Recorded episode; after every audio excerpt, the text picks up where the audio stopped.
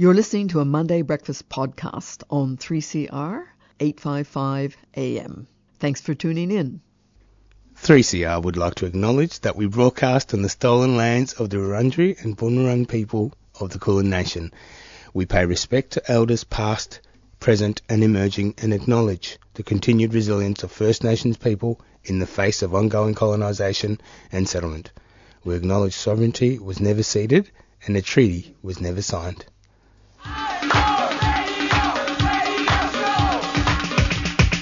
This is 3CR Breakfast. Oh yeah. Alternative news, analysis and current affairs. Monday to Friday, 7am till 8.30am. Only double. Clap your hands.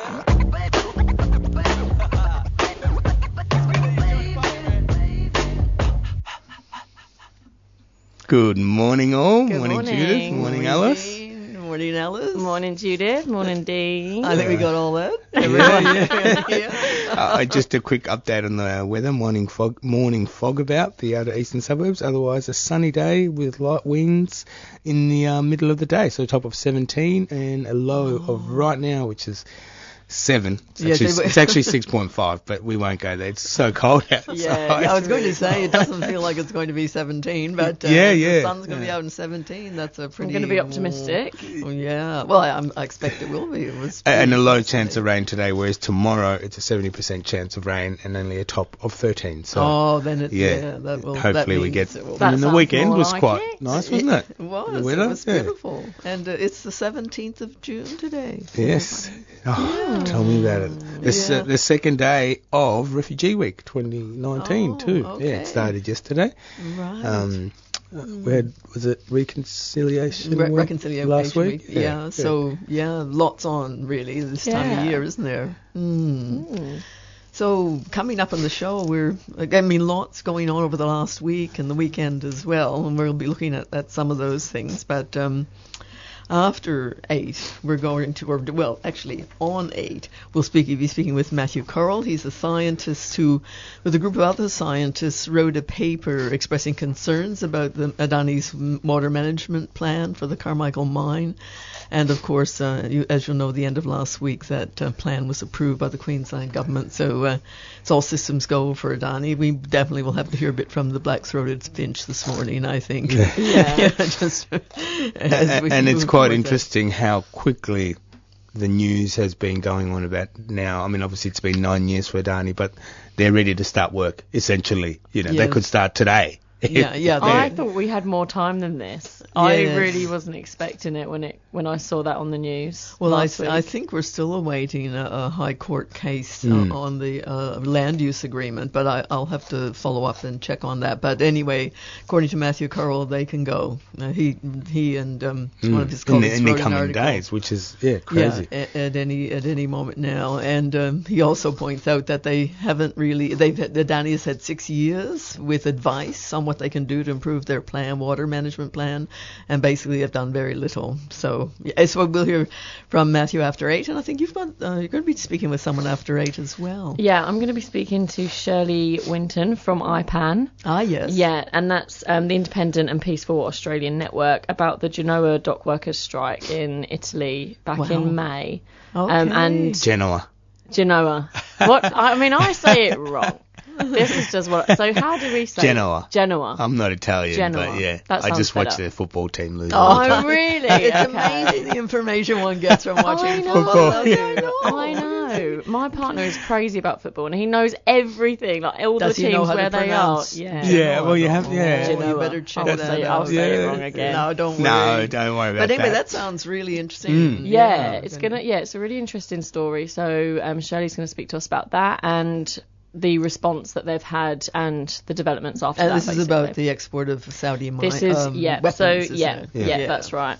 And I think we were talking earlier before the show, um, Alice and I, that you know eh, we're, we have so much action that happens within Australia that you forget that certain countries like France and Italy and some European countries also have movements like this happening because all we get is oh these people don't like refugees so we just sort of, and they probably get the same about us you know Well, I know. Yeah. Uh, actually, I was speaking with someone recently who uh, was traveling abroad and s- telling me that uh, people do know about our refugee policy and they're horrified. Mm. So uh, Really? yes, I just can't remember which um, country that person was in, but nonetheless, uh, yeah, it is known. It is known. A- So, yeah. And before we announce the others, um, all the talk that we've done about the umbrella movement, I think Yeah, we've did you effected some on the change uh, over weekend? there. Yeah. Yeah. 3CR affecting change. yeah, well, I mean, uh, she's it's temporary. The bill that Mm. they're, you know, extradition bill, extradition to China for um, you know offences, has been withdrawn temporarily Mm, at least. mm, but which is a start.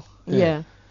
Yeah, so so that's great news. Yeah, isn't great it? news. Yeah, but there were still demonstrations on the weekend. They really want Carrie Lam, who's head of the Legislative Council, to step down, and uh, that was the case during the Umbrella Movement as well. But she's not moving. But anyway, Mm. good news. Good news. Good Yeah. news, Yeah, yes. that- Yeah. that's great to have some good news. Who Um, else have we got in today? Greg Oh. Denham at 7.30. Yeah, Greg's coming in 7:30, and um, he'll, as usual, he talks about you know drug policy, but looking at Leap in particular and their newsletter, the latest newsletter, the June newsletter. So um, yeah, that'll be great. It's always great to have Greg in the studio. And uh, before that, we have uh, coming up after the music. Actually, uh, you would probably be aware that there was. Um, uh, sh- um, two tankers were fired on in the in the Gulf, Gulf of of Oman. Uh, I think Thursday, the same day that Adani approved the, the mine or the water. I'm not Adani approved, sorry, the Queensland government approved the Adani uh, water plan. So anyway, I trying to get to the bottom of issues in the Middle East is always a challenge. So the U.S. is saying Iran has done it. Iran is saying no, we haven't. Mm-hmm. So we'll hear more about that. And the I've looked at- Saudis and the Saudis woke up this morning and blamed Iran too. which Well, is, yes. yeah, quite a, another development, obviously in the story. Oh, I didn't know that. Yeah, Yeah, yeah. Okay. Yeah, that was well, about but two hours ago. The, the Saudi Arabia's come out and said it was Iran attacking him. Well, of course they'll take the side of the U.S. Mm. because you know that's um, that's where they're sitting at the moment. Mm. So um, so anyway, uh, I will spe- be speaking with David Olney, who um, will look at what how he's seen it, and he's from um, a think tank that looks at global political issues. So that will be good too. Yeah, we've Anything got else? a jam-packed show. No, yeah. it did. Well, and it is, as I mentioned, Refugee Week. Um, there is a launch today at Grub and Troy.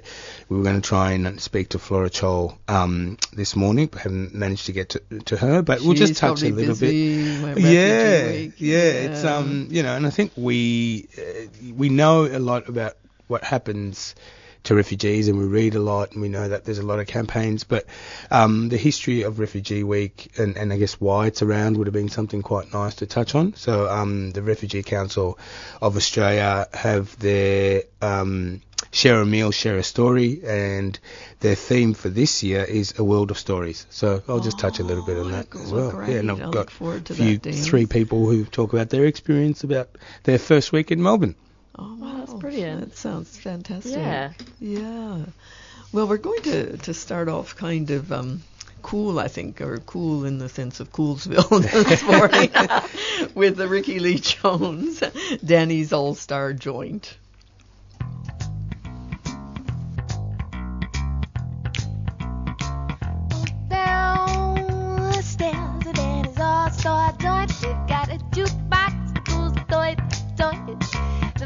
Devices, nice sisters in the back all day. But when the nighttime comes, hey, hey, there's this cat down there that makes a bad kind of soup. I come around studying my luck to my shoot coop. Cecil gives me coffee and he won't And that was Rickie Lee Jones with Danny's All Star Joint. I think it was 1978, 79 when that album came out. It was her first album, and uh, the name of the album was just the same, her name, Rickie Lee Jones. Rickie Lee Jones. I don't know much about Rickie Lee Jones. No, I mean she. I actually saw her a few years ago, probably five years ago now in Adelaide. She's still touring, but um, this is really my favorite album of hers. You know, I've, I've just uh, I've heard other I've heard bits and pieces of more recent, but this was yeah very, Self-titled, Rickie Lee Jones. Yeah, Rickie Lee the Jones. album. Yeah, Yeah, yeah, and They- they of- don't do that Is anymore. there any other? Yeah. Not Yeah, so yeah. much, it's Yeah. true. And um, I guess the the other song that's well known is the first one, which is Chuck E's in Love. Uh, in love. Everybody knows that song. I'm sure. That's why we have Dina can sing for us. That's wonderful. Okay. Well, last Thursday, June 13th, two oil tankers were attacked, and I'm sure you've all been aware of that near the Strait of Hormuz. while crossing the Gulf of Oman. U.S. President Donald Trump was quick to blame Iran. Very quick, Yeah. very quick actually, accusing the country of to be. attaching limpet mines to the boats. But then that idea has been challenged because the operator of the Japanese tanker that was hit says he saw flying objects in the air before his ship was attacked. And um, and the Iranians have denied any responsibility at all. So you're kind of what's going on. So I tried to, I wanted to find out more. And on Friday I spoke with David Olney, who's a senior analyst at Sage International Australia, which is an independent think tank that conducts research on global and political issues. And I began by just asking him if he was surprised when he heard the attacks. So um, Not really surprised. The United States are going to keep pushing Iran into a potentially smaller and smaller corner. It's more and more likely that they will have to find a way to react to try and reduce pressure on them. And that if it's not the Iranians who've done it, then there's plenty of people at the moment who would seemingly want to make the Iranians look like they're guilty in order to apply more pressure to them. even though the U.S. is accusing Iran of the attacks, that's really quite questionable. Yes, there is no absolute evidence that it's Iran. So the question is, is it Iran or is it someone wanting to make us believe it's Iran? So it might be in the Israeli interest for the world to believe it's Iran because then the Americans can apply more pressure. So part of the problem is that hanging a limpet mine on a tanker, limpet mines can be similar, can be different, and all we have at the moment is an American photo of a mine supposedly that did not detonate on one of the ships that looks a lot like mines that the Iranians used in the 1980s. Now, limpet mines as a technology were developed in World War II by a, a brilliant engineer, Boffin, with essentially parts from the hardware store and first tested in his local swimming pool. So there's nothing very complicated about a limpet mine. So the evidence that the U.S. is presenting at the moment, we can't be very confident in it. What I would argue at the moment is they're not presenting evidence. They're priming us. If they keep saying the word Iran in every sentence, then we will attach bombings or explosions in the Straits of Hormuz with Iran must have done it simply by the priming. It's a good social psychological trick, but it's not evidence. I mean, it does seem like it's not in Iran's interest to look for a war with the United States. It's the U.S. that's uh, using the aggressive language. Yeah. And this would Uh, be in their interest to have this happen. Are there groups in the Gulf that would uh, do this on behalf of the U.S.? Well, if we look at the Gulf states at the moment, they've had long-term problems amongst themselves, particularly with Qatar. So they're very much wrapped up in their own mayhem. We've had the UAE and Saudi Arabia involved in Yemen for an extended time and demonstrating that they're not really capable of sophisticated military operations. So trying to work out which group might do it to support the Americans, then we need to start thinking in a new way of war it might be outsourced to a small player on the periphery. The Arab world certainly doesn't want a strong Iran, but in the main, the Arab world don't do very well using military force against other militaries or other countries. Say some other group has done this, some group we don't know, we can identify. What motivations would they have? In the long run, either they want you know, the Iranians or the Americans on their side, depending who's done it. They want access to military resources. They want access to cash. They want favors. This is the point. We're talking about a part of the world where things traditionally weren't done up front by national armies versus national armies.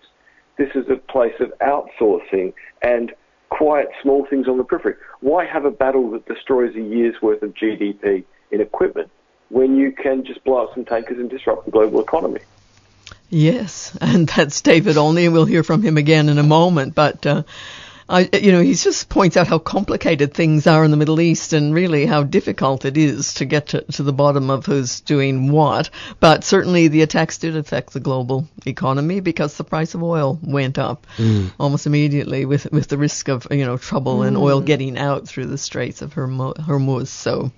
And um, just because I don't know that much about the Middle East, like who who controls that oil, the the oil that A lot of the was oil is? Saudi oil that comes out there, uh, in particular. And as far as the, the, the traffic through that area, um, the U.S. I think since the war, war in Iraq has kind of undertaken to keep that area free so that oil can can go through. Mm.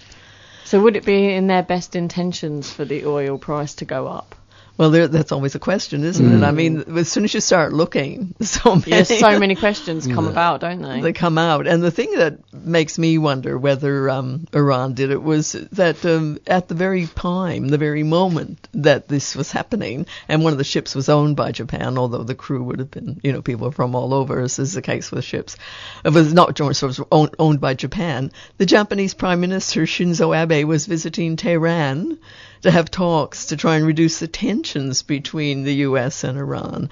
So it just seems odd to me that Iran That would Iran would do invite that. if Shinzo Abe there and say, and just watch us blow up Hmm. a Japanese boat. I mean, that just seems, uh, but you know, uh, again, uh, who knows? Who And- knows? And especially with reports, I think you were saying earlier that some of the, the tanker's crew members appeared to contradict the assertion that mines were used. You know, they described Yes. seeing flying objects as having targeted the vessel. That's right. Uh, yeah. um, and uh, hopefully we're not. That it's not that sort of moon landing conspiracy theory that they doctored this video, this black and white video that's just come out saying, well, hang on. Yes, and the other thing is they're saying that these are like the the uh, mines that Iran used in the 1980s. No, Iran is a very sophisticated country militarily. Um, it also seems a bit odd if they're going to do this that they would use. Uh, yeah, but Yeah. who- Very but- Yeah. old, yeah. Techno- yeah, it just seems weird. And and David Olney will speak again about the mines, you know, or no, sorry, he has spoken about yeah the mines, uh, the limpet mines. So then I, of course, I think the world is a bit on edge and on and concerned about this. So I'm just um, I wanted to know what you know, whether he felt that this would lead to a conflict, or you know, if there it does, you know, you know, how would the world be affected, or the Middle East, how would the Middle East and the world be affected? Well, let, let's jump back and use a historical example. During the Iran-Iraq War, the Americans had to arrange convoys through the Straits of Hormuz to get ships through.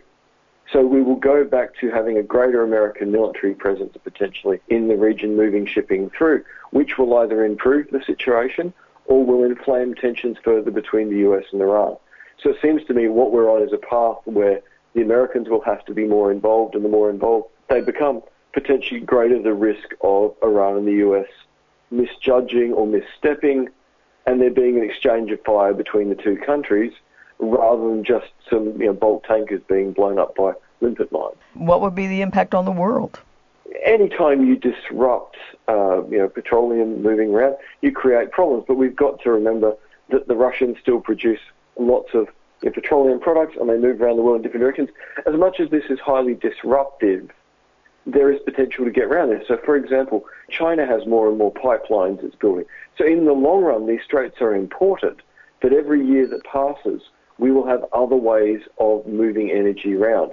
I understand a lot of Saudi oil goes out through the Straits of Hormuz, Yes. so it wouldn't be uh, in Saudi's interest at all for a war, I wouldn't think. No, because for them it would make it very difficult to export oil, and yet in the same moment, they want a less powerful Iran. So if they have to sacrifice ease of transiting oil for reducing Iran's influence in the region, that's a calculation that they would have to you know, make very carefully. But my guess is they would probably go for reducing Iran's power and mm-hmm. missing out on income for a while. How much is this related, do you think, to old feuds between Sunni Islam, which would of course be Saudi Arabia, and Shia Islam, which is Iran? I think we can say that there's you know, long-term issues and problems between sects of Islam, but also it's that the Saudis have been close to the Americans for a long time. The Iranians were close to the Americans until 1979 with the revolution. So we've got a situation here that probably neither side trusts the Americans. Saudis probably wish they didn't have to rely on and engage with the Americans but it's more about power over the region. The Iranians would love to be very powerful in the region. Being Shia, that is more difficult. But also, being Persian makes that more difficult. Yes. We would think that there could be unity in the Arab world, but there's not going to be unity in the Arab world because a proportion of it is Sunni, a proportion is Shia, and a smaller proportion, again, is Sufi. Oh, it's it's such a complex region, isn't it? I mean, so it, much It's essentially a mess on top of a mess on top of a mess, and because there's oil there, it's a valuable mess. The best thing possible for the Middle East would be that oil suddenly is irrelevant, so that we didn't have a reason to interfere anymore. If a war does happen between the U.S. and Iran, what are the chances of Australia going to war? We regularly get involved in American adventures so that we maintain access to intelligence and military equipment and technology. A war with Iran would probably initially be a naval and air assault, take a port, perhaps get a bridgehead, and then discover that trying to control Iran would make Iraq and Afghanistan combined look pleasant. We wouldn't be organised early enough to be part of the naval and air assault, and we would hopefully not be called upon to support any kind of occupation of Iranian space because I think it would be an infinitely bloodier war with an infinitely more sophisticated enemy than even Iraq or Afghanistan had been. This does have the feeling to me of the weapons of mass destruction fiasco that um, people all went along with. Precisely. It feels an awful lot like 2003. That build-up was just full of smoke and mirrors, cost an immense amount of lives, an immense amount of suffering, an immense amount of money for no gain. My warning would want to be, be careful what you wish for, Washington, because there is such a risk of this looking like 2003 to 2009 in Iraq, but worse. Don't do it. Wouldn't you think Australia and Britain have learned their lesson from 2003? I think what Australia and Britain know is that we live in a dangerous world, and particularly in Australia's case, we feel like we're at sea in a sense in the world without a very big ally. Historically, we don't know how to function without a significant ally. We went from the British Empire to America because Churchill you know, abandoned us to our lot. Yes. So we grabbed hold of the Americans, and as much as we've built better relationships with our neighbourhood and we're beginning to understand our bit of the world better, we still seem to need to balance this with having the theoretical support of one of the world's superpowers. Well, the only superpower at the moment. And I'm not sure we're going to grow out of that need anytime soon because we've been habituated to that being part of our strategic view for too many decades. And that was David Olney, a senior analyst at Sage International Australia, and I spoke to him on Friday. Uh, and Sage International is an independent think tank that conducts research on global and political issues. So it was great to have a chance to speak to David, because uh, I know he's pretty busy, and with all these kinds of developments, you can imagine that they, you know, they're keeping an eye on things. Yeah, I'd love to have him back and speak about it, speak to him again in a couple of weeks and see what other developments. Yeah, and he's willing. that. He's happy to do that. So that would be great. Yeah. And- yes, but anyway, I mean, he did say that uh, if there's something big changed on the weekend, and I think Dean's pointed out that Saudis come on and saying yes, you know, Iran has done it, but that that wasn't, I thought, big enough to call him in the middle, of, you know, middle of It's the a- morning. it's- it's You a- gotta get in the studio. it's a, it's a, it's a good it's a good sort of uh, opportunity for Saudi Crown Prince Mohammed bin Salman, who's come out and said that we won't hesitate to tackle any threats because obviously. You know, last year he was mired in controversy over claims that he ordered the murder Well, of a Washington think- Post journalist. I and, think you know, that's still the Khashoggi. Mm, yeah, I mm. think that's still. Well, uh, you know, something could distract from that at the moment if he gets himself Sure. involved. You know, But it was interesting what David said that yes, they will. If, if a war breaks out, they will. Uh, Saudi will um, lose some cash through you know the, Yeah. interrupting the, Yeah. the flow of oil, but they might be willing to to lose that. Uh, in Take a hit. To, yeah, take Yeah. a hit. the- yeah, to yeah, get to get yeah, back. It's a tax write-off for those guys. I know. yeah. And we have spoken to people, you know, who are looking at, at Iran and these, and you know, of course, there's movements in Iran also to liberalize, and this kind of thing just pushes uh, Iran back into the, the hands of the conservatives. So Hmm. none of this is good news uh, at all. Anyway, yes, we'll definitely we'll definitely follow that story, and we're still a little now just just a shift.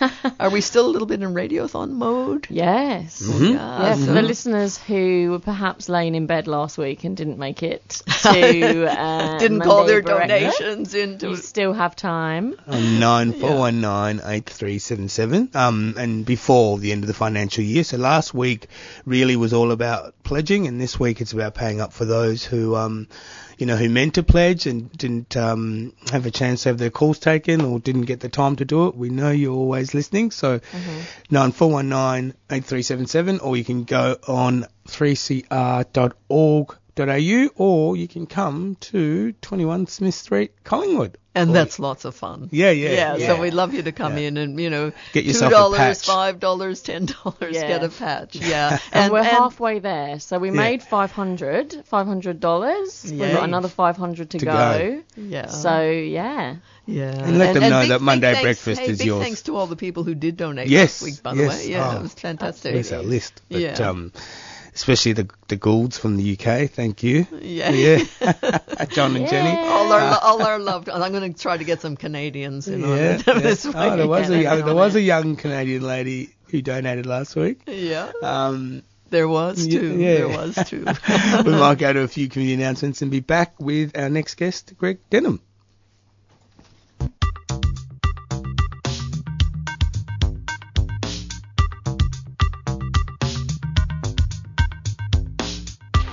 Killing our people is not a stagnant part of uh, Australian history. This is happening right here today. And corporations have gotten away with poisoning us. It's this assumption that white people and people of white bodies are right until something goes wrong. To resist the rise of the right and rebuild the left. Support Radical Voices on the airwaves. Donate to 3CR's annual fundraiser. Power Radical Radio, June 3rd to the 16th.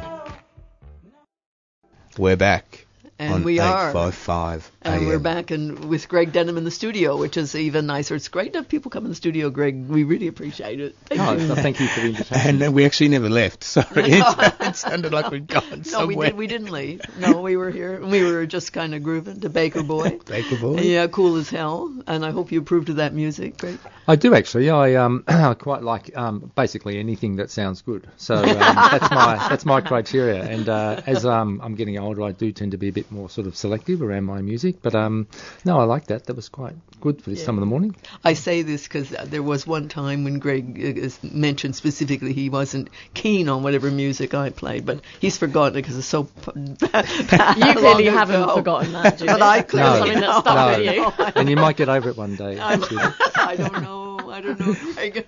anyway, I She think talks what- about it all the time. Uh, that's right, but you're not here. You know, so I got to get the right music if Greg's coming in. okay, let me introduce Greg Denham. Who is he? If you're out there wondering. So Greg's been involved in drug policy for over 25 years. A friend of 3CR because you you were on in psychedelia just yesterday, and you've been on before and on our me- breakfast programs before as well. You're a former police officer with local, national, international experience in harm reduction, and you're a strong advocate for evidence-informed policy and practice. So, Greg, you've come in this morning to talk about the Law Enforcement Action Partnership, known as LEAP, uh, which is an international group of police officers uh, and other members of the criminal justice system who speak out against the war on drugs. But I'm wondering, just to start, what insights do, do police officers or former police people or people in the justice system have? Uh, in particular around um, drug policy. What what as a police person, former police person, have you seen or your colleagues seen that have taken you to this place? Well, I guess if you go back um, about two decades, um, particularly to, during the mid to late 90s, um, you know, when there was a lot of heroin around Melbourne and we saw the impact of um, overdose deaths as we are seeing today, um, I think a lot of people started to question that sort of war on drugs approach. And uh, a lot of a lot of people were, were um, dying from from heroin overdoses, and we built up this bit of momentum around, you know, uh, the need for looking at the drug issue differently. Unfortunately, um, in the early 2000s, we had a swing back the other way, a very conservative um, approach, particularly through John Howard, and uh, and that's kind of been um, the approach over the last 15 years. Um, it was around um, early 2000s that I heard about a group in the United States called LEAP, um, and there was um, a guy called Jack Cole who was a former former undercover cop who was saying this isn't really working. And what I could see happening is that Australia was going very much down the line of the United States. You know, very conservative approach towards illicit drugs. Um, you know, more police, more laws, um, greater powers. Um, you know, n- more people in prison. And um, I started to get involved. I started to talk to a number of people, and it's kind of been bubbling away back in the background because I think police see the worst as far as you know drug use and. and I mean, that, that's what I was going to say. It feels like you know the police are the kind of the front line in the Mm. war on drugs. I mean, the police are people charged with carrying out Mm. the war in a way. Yeah, and many police disagree with what's happening. There are many police out there who will say, "Oh, it's not working. You know, we, this is just ridiculous. You know, the the um, the way in which we're going with this." Because every time that we kind of, you know, have a seizure, a drug seizure, um, whether it be ice or um, heroin, you know, there's a displacement effect to another drug, or the price of that drug goes up and the purity goes down, which peop which means people use more. Um, and in, and for a small number of people that do commit crime to kind of feed their habit, and that's only a small number of people, um, you know, they commit more crime because they need, to use the drug more often. So police see this, and police have been questioning not only in America but also the UK, parts of Europe. Uh, the number of police are starting to say, "Hang on, this isn't working. We've been doing this for a long time. You know, we, we keep having these seizures. You know, Yes, these I was going to say those all those celebratory photographs in the right. newspaper. That's right. Yay, we did it! We've Mm, got yes. this. And in fact, it really means nothing from what you're saying. Well, it means very little, and uh, in fact, if you uh, looked at the the, um, the seizures, you will find if you track the seizures that, um, as I said before, that uh, all that happens is there's a displacement effect. You know that that someone else will come up with um, another type of drug or another. You know, another way of um, synthesizing or manufacturing a drug, um, which is um, more, um, maybe in some some instances, more powerful and more potentially deadly, such as fentanyl in the United Yes. States. So And, and we- Canada too. Fentanyl. Yeah, Canada. huge. Canada is having Yeah. a massive impact. So we saw this during alcohol prohibition during the 1920s. When prohibition came in, what happened was this: beer wasn't produced. It was very concentrated, very powerful forms of alcohol. Um, so we're seeing the same thing again. We don't we don't learn from history, and uh, we just keep on sort of hitting our head against the wall, hoping for a different result. And, and you mentioned that um, you know a lot of police uh, see the the uh, fallacy, if you like, or the uselessness of the war on drugs. But are there some police that see it as a an employment program for police, like a make work uh, arrangement for police? Of course, yeah, that's right. You know, if you looked at uh, uh, you know the war on drugs and drug prohibition, you know, police make a lot out of this. You know, they get um, extra resources, extra powers, um, high degree of job satisfaction. that leads to, in many cases, particularly you know, if you get more arrests, you get chances of promotion and and recognition, and uh, you know. Oh I mean, uh, that's that's really scary. It's like getting money for the number of uh, people you stop with your car and Yeah. alcohol. And, and I guess the opportunity then for the Law Enforcement Action Partnership, though, is for police to make a difference and become um, agents of change because then they're serving the communities that they're in instead of actually going down that hard line. There's an opportunity and a chance to form relationships, build them, understand what people need on the ground. Yeah, of course, that's right, and that's what it's about. It used to be called Law Enforcement Against Prohibition, and in the United States in particular, um, they decided that whilst they will have a focus on ending the war on drugs, they also recognised too that they needed to address the underlying issues that are driving the war on drugs, and particularly driving police responses such as racism, uh, and a whole, and and particularly um, yo- you know young people being a focus of uh, policing, um, people who are disadvantaged. Um, you know, low socioeconomic living on the street. So this is why they changed the name from um, against prohibition to action partnerships because it was about working with those agencies and organisations that were also addressing the underlying drivers of the war on drugs. So really, it's expanded. Yeah, in that's that right. Sense It's expanded, at. it's yeah. good. Still leap? Still But- leap, still Yeah, leap, yeah, yeah, yeah, yeah. And look, still leap, yeah. not everyone agreed with that. Not everyone agreed with the, the change. In fact, I know in the United States it did cause a bit of a division. So, and my focus is always on ending the war on drugs. And my, I guess my purpose, and there's a bit of, bit of flexibility in this. And, and Neil Woods from the UK, who's um, a former undercover detective who is driving uh, the UK leap. Now we're pretty sort of much on the same, you know, frame of mind as far as leap. It's it's ending drug prohibition and Mm. legalising all drugs. So we want to legalise all drugs. And it sounds better with action partnership than against prohibition too, because it's a holistic Yeah. sort of sounding. Yeah, name. it's inclusive. Yeah. Yeah. Sure. So, and speaking of looking at, you know, the role of police, I know that when uh, Portugal decriminalized all drugs, I think it's back in 2001, um, the police were part of that move to decriminalize. Am I right about that, Greg? Sure, certainly at the highest level, um, there are certain certainly police at the ground level who still say, oh, you know, we've still got people who are trafficking drugs, selling drugs, you know. Um, so, but at the highest level, there was a consensus around, um, you know, the fact that we needed to change what we were doing because. Portugal found out that a significant amount of um, government funding was being put towards um, policing and, and prisons. And uh, you know, at that particular time, Portugal had just had a massive change in terms of its political environment, and they were broke.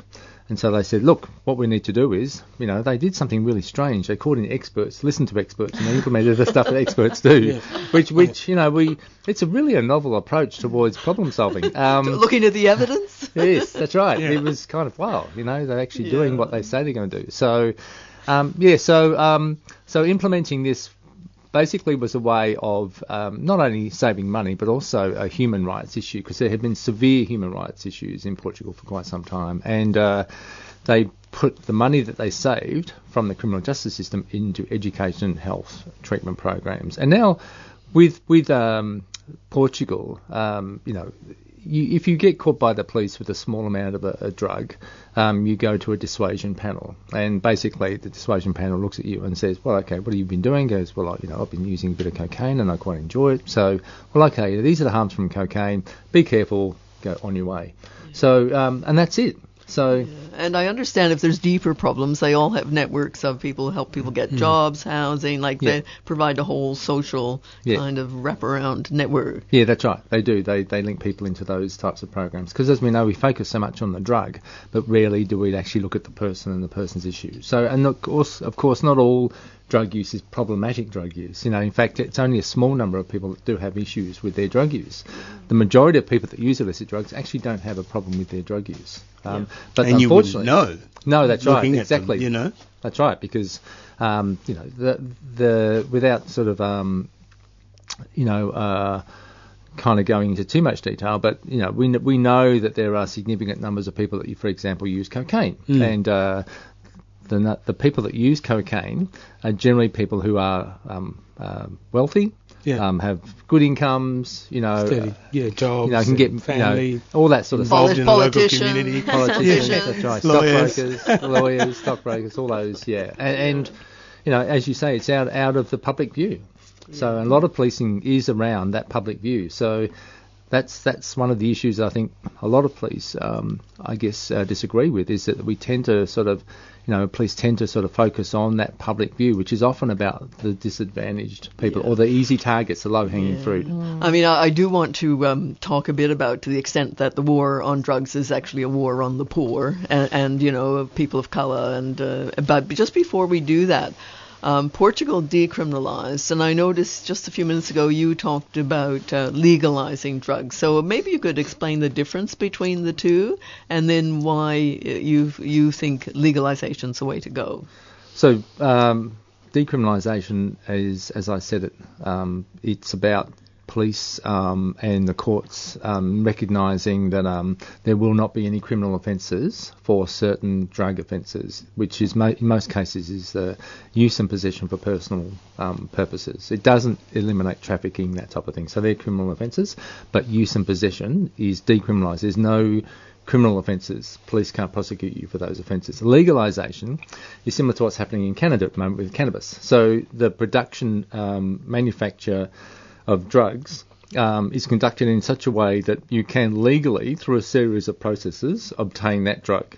So, and that will include things like heroin, cannabis, uh, methamphetamine, ecstasy, um, and and those types of substances. So you you would develop a bit of a process, a policy process um, a regulation and control process around accessing those drugs. So obviously, with some drugs, you need to be quite restrictive. You need to have some processes around, you know, okay, uh, you just can't walk into a shop and say, look, I'll have, you know, a gram of meth or something like that. So you you need to have a process where that person be, maybe became registered. They may need to go to a, a doctor or some kind of, you know, clinical sort of process to get a registration registration for purchasing, and then that person would go through an application to purchase. Wh- Which kind of takes some of the glamour out of it, doesn't yeah, it? it hmm. does. It does. And and look, it, it's. I guess with drug use, there's no perfect system. You have, Yeah. need to acknowledge, but we say, okay, what are the harms that we are reducing? Yeah. What are the harms that we're going to reduce? We know there are significant harms at the moment, and one of the harms that we don't talk about is the the um, I guess the influence and the impact of the the illicit drug market in terms of those that are actually uh, managing the illicit drug market. And I'm saying that quite nicely, but the people that are running the drug market aren't very nice people. Yeah. You know, they shoot people and they burn people's houses down and they burn people's cars and they drive past nightclubs and shoot people outside of nightclubs and they do standover things and they murder people and this type of thing. So, you know, it's pretty it's a pretty violent uh, market and uh, there's a lot of money to be made and they ensure that they look after that market. Yeah. So so when when uh, I mean it's funny I'm, I always make this connection whenever I hear a politician argue that we should maintain prohibition I wonder whose pockets they're in. Now that I know that's I mean who's paying them off because clearly it's criminal interest I mean criminal people criminals and the, their uh, organizations that benefit from this prohibition policy. So I always speculate I want to write a play about it. I think what's going on, you know. Yeah, and, and again, going back through history, and if you um, read um, um, Neil Woods' book "Good Cop, Bad War," um, he will go through how, um, in particularly during um, alcohol prohibition, the same set of circumstances, you know, were in terms of the um, alcohol prohibition. The people that um, I guess ran the the speakeasies and places like that. I can't remember what they were called, but you know those types of underground alcohol outlets. They were extremely violent people. You know, they they ruled. Um, in, in with with sort of such savage violence. Um, and Neil will also tell you about the UK, what what the UK drug traffickers do to people um, in terms of you know the the way in which they enforce their sort of rules around um, you know particularly speaking to the police or getting involved with the police. You know if the threats and the actual physical harm that was was done to people if they suspected that they were involved with the police is just it's just shocking. It's horrendous, and it's a it's a great book to read to give you some perspective about the failed war on drugs. He Neil talks about um, working for 17 years as an undercover cop in the UK. And he believes that in that 17 years, he thinks he managed to stop the heroin trade for 12 hours in total. So tell me the name. Sorry, Sorry, um, what was the name of the person and the name of the book again? Uh, it's called Good Cop, Bad War, Neil Woods. We're speaking to um, Greg Denham at the moment, and, and I think you touched on um, it before, Judith, when you sort of talked about that it, it doesn't make it attractive. And then you would have other people, you know, you were talking about a register, people being able to go in, maybe get a prescription, people who might say, well, I don't really want to be on a register where people can access my documents because, you know, people are not getting jobs because they've got tattoos. Will I be discriminated against? It's a pretty small price to pay when you compare it to being your house bombed or shot at because you're not paying some kind of a bill that you have, but you've got a drug problem. Yeah, Yeah. yeah. Look, and, and look, I look again. It, it, it's most of the stuff that's coming through um, about this is from uh, agencies in the UK like Transform and Release and others that are sort of international drug policy consortium. Um, but look, it is it is about a balance. It is about you know weighing up what is what is the um, the I guess the, the the negative impact of something that we're prepared to pay. What are we prepared to do? Um, and I look at Canada, for example, and Canada, you know, um, has legalised um, cannabis. Yeah. And look, we're yet to see the ongoing sort of results from that. Um, but um, But we're not even starting, which is really the most we're not even having a conversation. Yeah. So if we can get to a point where we have to find a balance, it, it's great because at the moment it's all one-sided, isn't it? Yeah, Yeah. I do think Fiona Patten has started a conversation about legalizing cannabis, but uh, she didn't get much take on that from No. her Yeah. colleagues in Parliament. No, and uh, look, you know, in, in terms of the political issues, you know, that that's always challenging. You know, about oh, being a politician and having a particular view about, you know, a particular, um, you know, policy change. And and look, I think she's done very very well. We've got oh, um, absolutely, absolutely. yeah. I mean, she's a breath of fresh air. Yeah. And and she, you know, listens also to her parliamentary colleagues, and she says, yeah, look, Yeah. this isn't going to go now, but there's other things we can do. Yeah, that's right. Yeah. And and you know some of the um, you know some of her, effort, her efforts around particularly dying with dignity and the supervised injecting facility in, in North Richmond. You know these these sort of policy changes take time, and uh, you know we've had over 20 years of very um, conservative um, uh, views about drug policy, and you know the the polit- politicians have used the war on drugs as a political tool. There's a lot of benefits, you know, in terms of the you know the Get war on drugs. Get your face in the paper. Exactly, and you can always say you're doing something about it. You know, Yeah. it's it's responding in a in a way in which um, quite a few um, people in in the community kind of expect. But we need to change that narrative. We need to change the conversation. And one of the things that I'd like to see is police getting up and saying. Look, I agree. You know, this isn't working. You know, let's change this approach. They are in the UK. You know, there, there are a number of chief constables who are saying, you know what, we need to treat this as a health issue. You know, this is a, this kind of law enforcement sort of lock 'em up approach isn't working. You know, we need to we need to change this. We don't seem to have the same kind of freedom uh, here with police. They don't seem to be, or they're reluctant to talk out about, you know, things that aren't working. Um, and I think that's because they're very um, controlled by, by the politicians. So they're very controlled. You know, they're, they're very restricted. Uh, so former police, former um, judges, um, people like Mick Palmer, former federal police officer, um, are starting to say, look, this isn't working. You know, we need to do something about it. So we need to get ex-police. It'd be good to get some current police talking about it as well. It's very socially destructive, isn't it? Some of the policies. Oh yes, absolutely. You know, um, I, I, you know, I worked, you know, quite extensively down in North Richmond, as you know, and uh, I go down there quite a lot, and uh, you know, people are talking about the injecting room and, and you know and how successful it is, but no one has actually said, well, why do we have hundreds of people going down there who are chronically dependent on heroin, who are you know homeless, Mm. um, unemployed, have um, mental health issues.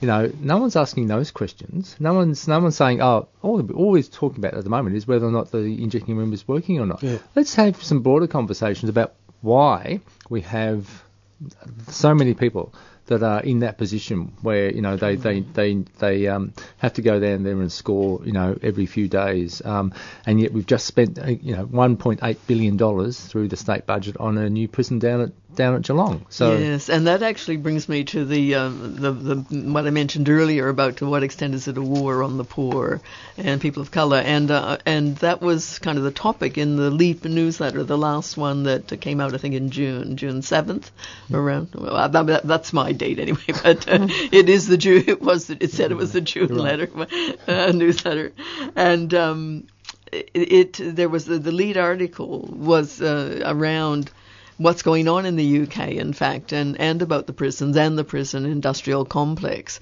So uh, I'm just and, and the need to close prisons, in fact. So I'm Hmm. wondering if you could just say a little bit about that. Well, in many countries they are closing prisons. I think in the Scandinavian countries, um, you know, Netherlands and places like that, they're starting to um, close down prisons. And one of the reasons is is that they've decided that they're going to focus on the most disadvantaged people in the community and actually provide them with social welfare health programs that help to address the issues, the drivers drivers of crime. So certainly disadvantage, um, you know, and um, you know lack of education opportunities, um, health um, issues. They're, they're all drivers of um, you know um, disadvantage and and in many cases problematic drug use.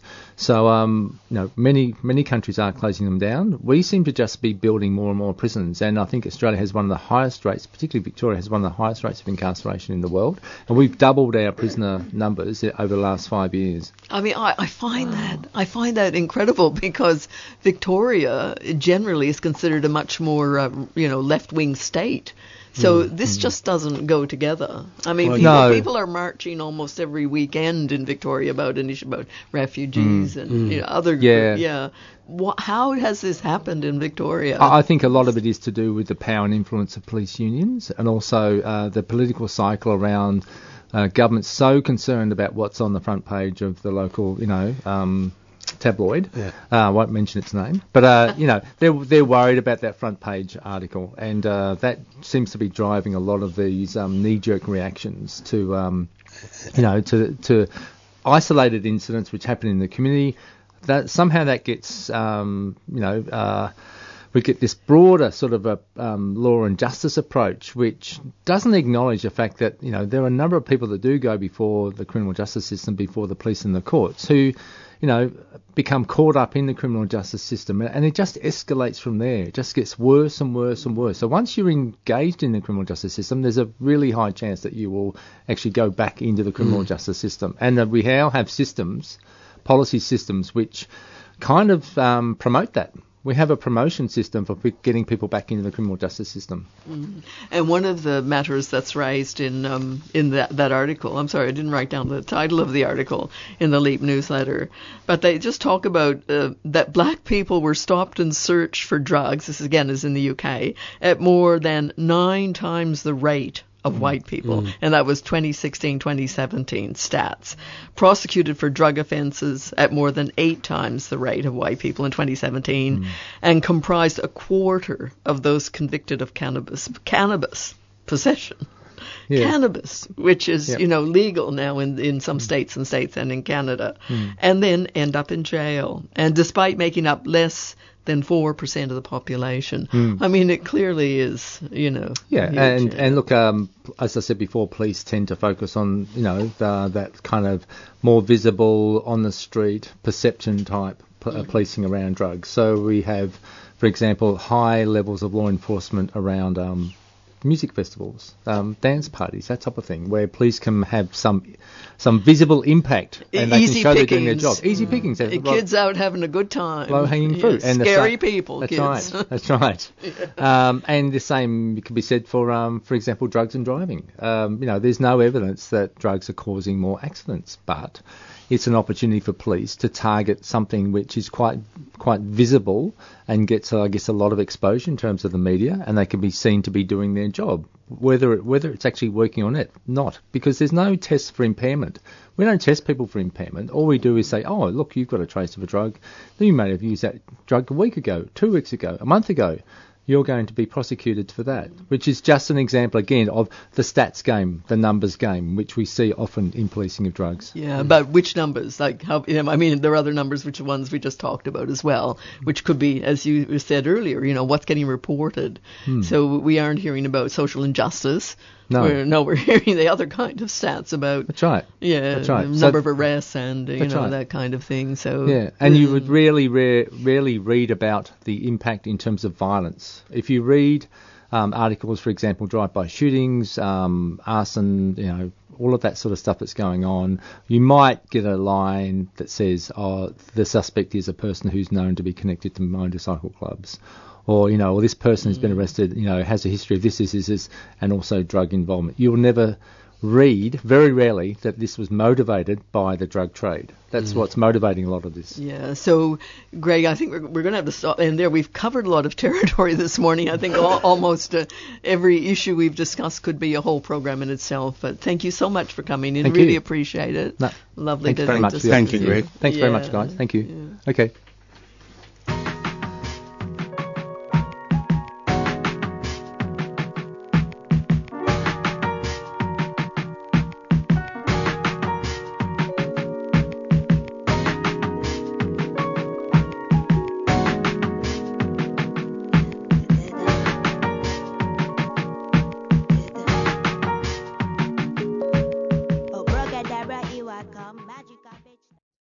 Now, last week, again, last Thursday, last Thursday's coming up big this morning. A lot of things happened last Thursday, June 13th. The Queensland Department of Environment and Science approved the Adani Water Management Plan, and of course, we've been watching this issue, closely over the last month and wondering about what, what might happen. Um, it gave the, the it gave the Carmichael mine proposed for the Galilee Basin the green light to proceed. But in approving Adani's water management plan, the Queensland Department of Environment and Science has ignored the concerns of traditional owners, environmental activists, and also advice from many scientists. Associate Professor Matthew Currell from RMIT and his colleague Adrian Werner from Flinders Uni have a paper in the conversation came out on on Friday looking at the implications of the approval of the mine. So Matthew joins us on the phone now. Uh, welcome back to 3CR, Matthew. Hi, how are you going? I'm well, thanks, and uh, thanks for getting up early and coming on no the show. Yeah. So I'm just well, I'm just going to go right to your paper and and the question that you start with. What did the Queensland government just approve? So, the Queensland Department of Environment and Science approved a plan which Adani have had to prepare, um, which covers how the um, effect of the mine on groundwater dependent ecosystems um, will be managed. So, when we say groundwater dependent ecosystems, it means things like um, springs and any streams nearby to the mine site which depend upon some flow of groundwater um, currently. I see. So you also pointed out that the Dong, the Doongmabulla Springs complex could be destroyed, uh, it could become extinct as a result of the activities of the Carmichael mine. Why is that? Yeah, so the, the Doongmabulla Springs, it's um, a series of about 100 or more wetlands which um, occur within sort of about 8 to 10 kilometres from where they are planning to dig the mine. Now, to put that in context, the mine itself, um, according to the original plan, is something like 30 or 40 kilometres in length. Um, and has to dig down a couple of hundred metres into the um, into the geology in order to extract all of the coal that they want to mine. Um, so in that context, the size of the mine, the um, distance away from these springs is is not very far. How many kilometers? do we know how many kilometers we're talking about? Like how close? Yes, the the springs complex is um, about eight to ten kilometres away oh, no. from the, the, planned mine. Oh. Now um, the um, Adani and the consultancies that did um, their modelling for them about what impact the mine would have on groundwater um, believe that the impact on springs will be small.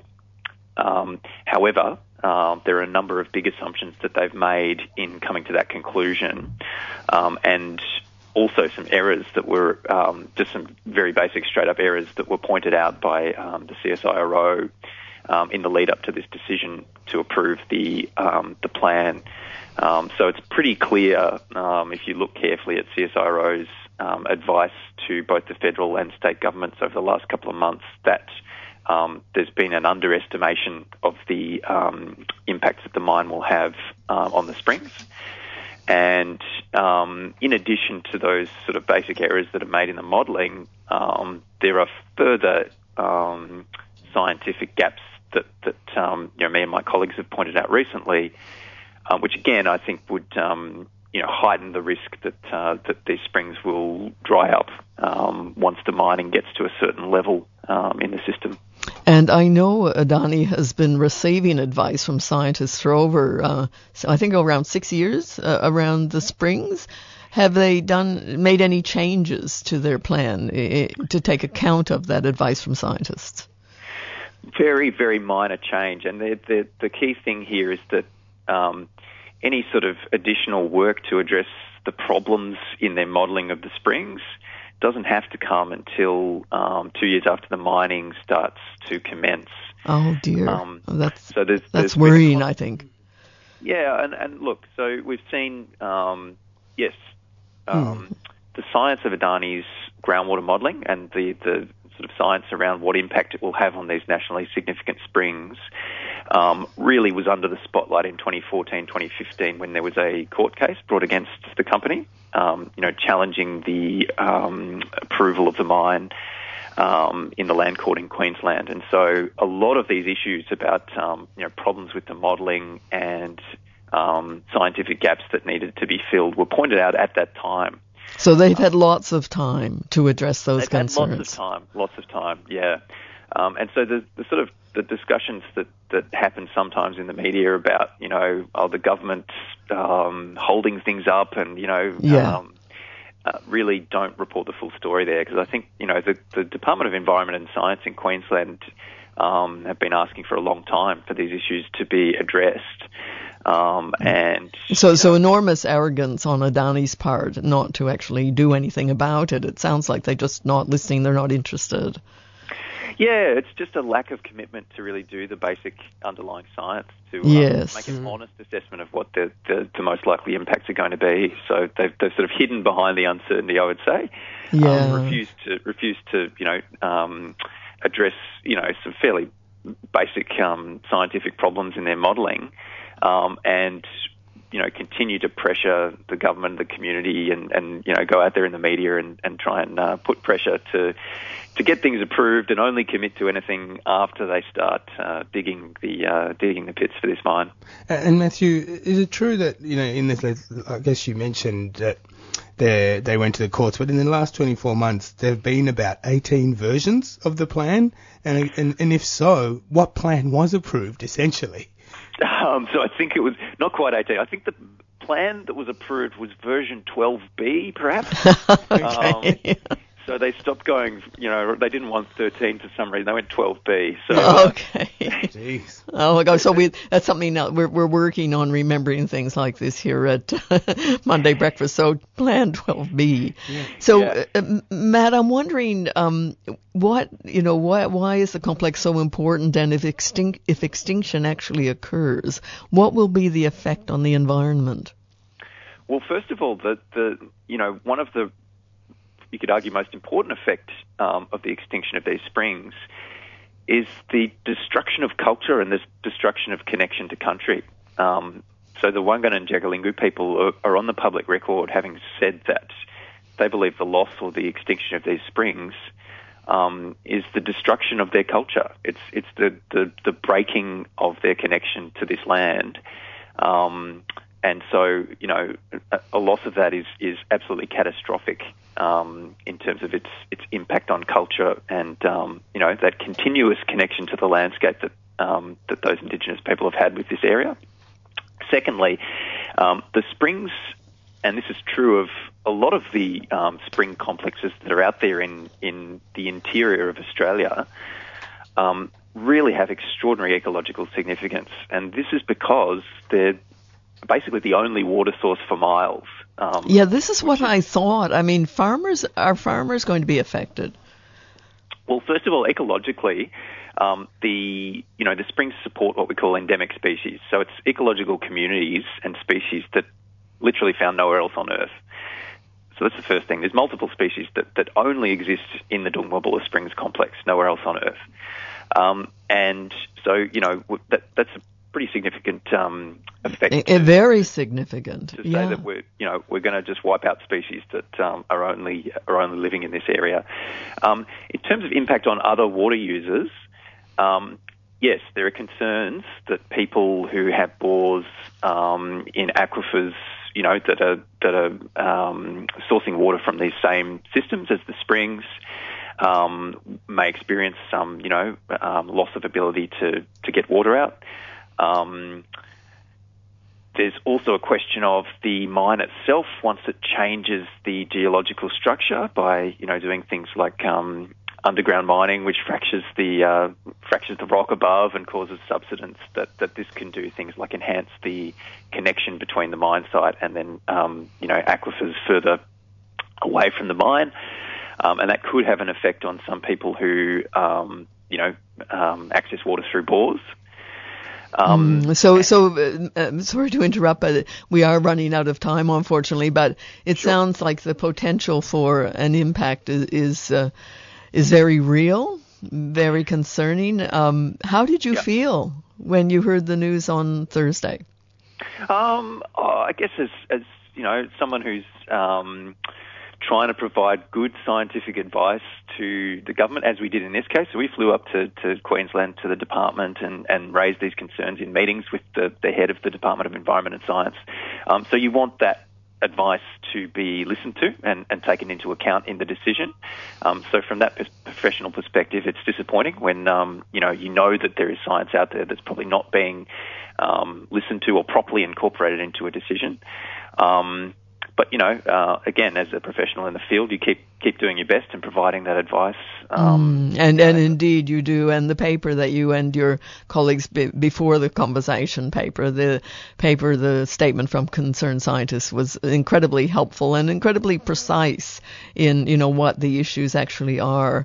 So Matt, thank you so much for getting up early and coming. I don't know if this is early for you, of course, everyone's a bit different, but uh, thank you for joining us on 3CR this morning on Monday breakfast, and uh, My pleasure. and hopefully we'll have you back again to hear more in the future. Excellent. All right. Yeah. Thanks for having me. Thank you. bye Bye. So that.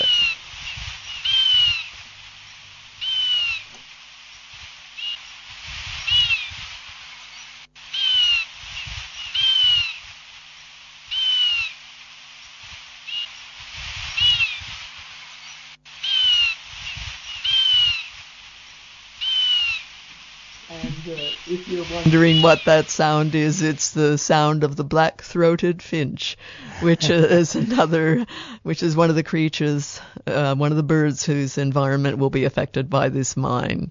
So there's, they sound, it sounds just beautiful.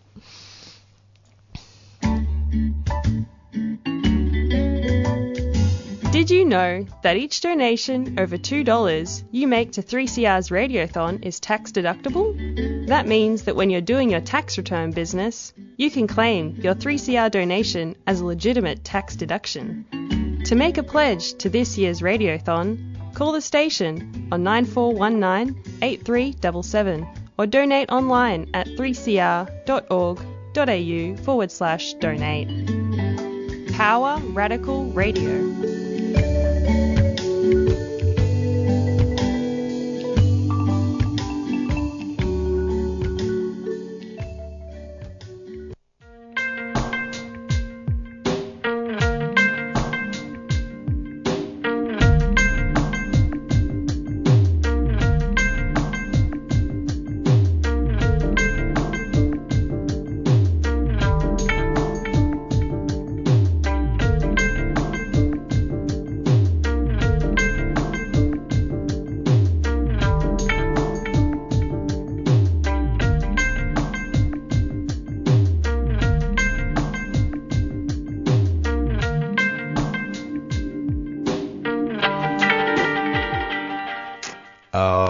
Just uh, obviously we, when we had Greg on, we were so uh, you know enthralled in the conversation that we forgot to uh, say a big thank you to Will for sending through a text message and reminding us about Auntie Tanya Day's family who are petitioning the state government to abolish the uh, the offence of public drunkenness. Um, in Victoria, Aboriginal people make up 25% of arrests for public drunkenness, despite only being 0.8% of Victoria's population. So, yeah. yeah. Th- thanks, Will. Thanks for listening, and also thanks for contributing. Um, so we've had yeah jam-packed show already. You're listening to 3CR, and now we're going to speak to Shirley from IPAN. Um, but firstly, Dean and Judith, did you know much about the Genoa strikes? Yeah, well, that I saw happened in Italy. I saw that IPAN um, had sent out a, a press release about it, and I thought that's really interesting. But I'm sure you can tell us more. I, I didn't, but I just No. know, I just know that we had Oman at the start of the day. Now we're focusing on Yemen. which is- Yes. yeah. So the dock workers in um, northwest Italy in May went on strike and refused to load weapons on a Saudi ship, which was destined to, for war and on the people of Yemen. And their message was, well, from what I understand, open the ports to people, close them to weapons, and that they will not be complicit in what's happening in Yemen. Um, so they've banded together and they went on strike. And Shirley Winton from IPAN, the Independent and Peaceful Australian Network, is um, is here to talk to us a little bit more about that. So hello, Shirley, you there? Yes, good morning. Hi. Good morning. Thank you. Morning. Yeah, thank you so much for coming on today. So can you um, can you firstly just go into a little bit more detail, uh, just briefly, about what IPAN's mission is? Okay, so firstly, good news story. Um, so IPAN is a broad network of peace, um, anti-war community organisations and unions campaigning for an independent and peaceful Australian foreign policy, not tied to any big powers' global interests like the US. And we're advocate, advocating for the removal of um, all foreign military bases, um, US Marines in Darwin, and ending Australian involvement and support for US global wars. Some of our affiliates are advocating for Australia to end the US Australia military alliance, which is the really the only and the main threat to Australia's peace and sovereignty. Mm. So Thank you. Sorry, I keep interrupting you. Go on. That's all right. No, no, no. Um, so based on that, we were particularly um, interested and excited about the actions of the Gen- Genoa dock workers on um, 20th of May. Um, and we sent them a message of um, solidarity, um, or we sent the union and the workers a message of solidarity. Mm. So um, basically, um, as you have outlined, um, on the 20th of May, the Genoa dock workers in Italy refused to load weapons on the Saudi Arabian freighter Bahri Yanbu, um, which were going to be used, are, going, are continuing to be used against the people of Yemen. Um, and the weapons included drones and propellers for, can- for cannons. And as you say, they called the, the unions and the community called for the Italian government to open the ports to people and close them to weapons. And they said we won't be complicit in the um, in the daily killing um, of um, tens of thousands of people um, in this war. Um, and they will, and that we, meaning the, the unions and the community, will not be complicit in the arms trade Mm. and the deaths in Yemen. Mm. And um, have they seen any responses for the strike in on May the 20th? Yes, yes. Well, they succeeded. Um, so, um, interestingly, um, before this strike, um, in response to the public outcry, including the unions, the um, to the shipment um, of weapons, the Italian government promised that only humanitarian aid would be loaded or shipped. However, the dock workers didn't trust the government because no one really knew what was in containers, which containers um, carried so-called human aid and which were carrying weapons. So they refused to load any cargo on the Saudi freighter, on, on the Saudi freighter. Um, the local community also, that's the community in Genoa, came out in support and they had a blockade um, outside the port and also on the docks outside the Saudi fr- freighter.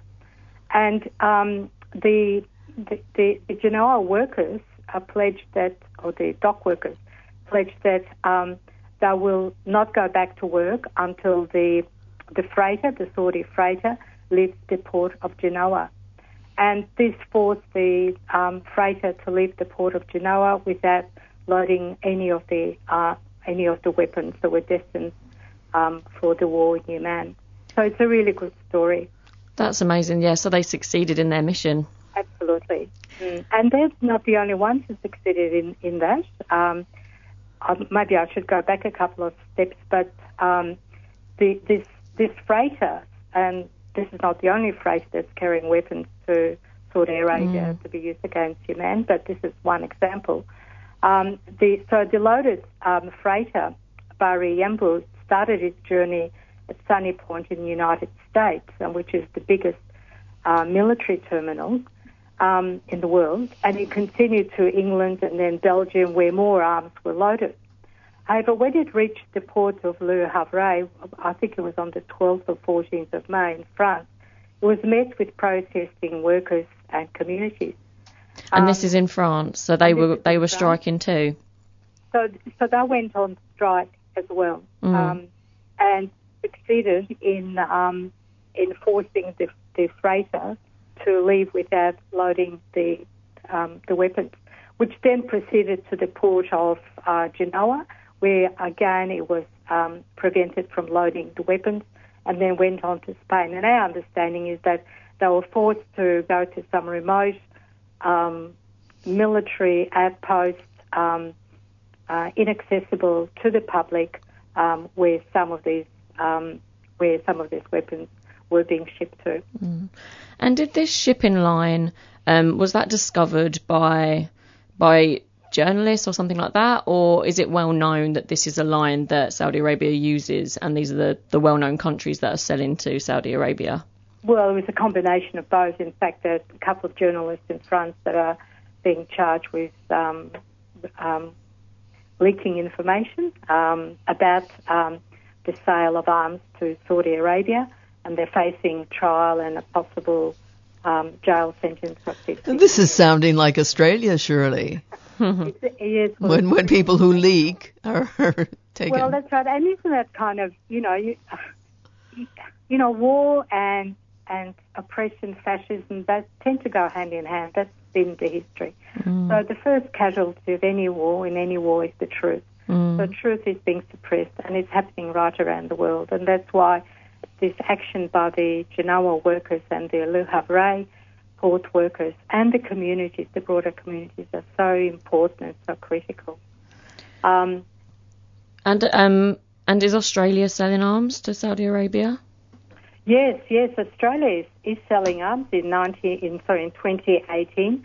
Um, the government set up a defence export facility uh, with 3.8 billion funds, um, offering to arms manufacturers, they're mainly multinationals like Lockheed Martin, um, France's Thales, um, Northrop Grumman, the, the top five weapons manufacturers and exporters. Mainly, most of them are American. Um, so the the um, the 3.8 billion been allocated to arms manufacturers um, that are operating in Australia uh, for the export for the manufacture and export of arms to Saudi Arabia.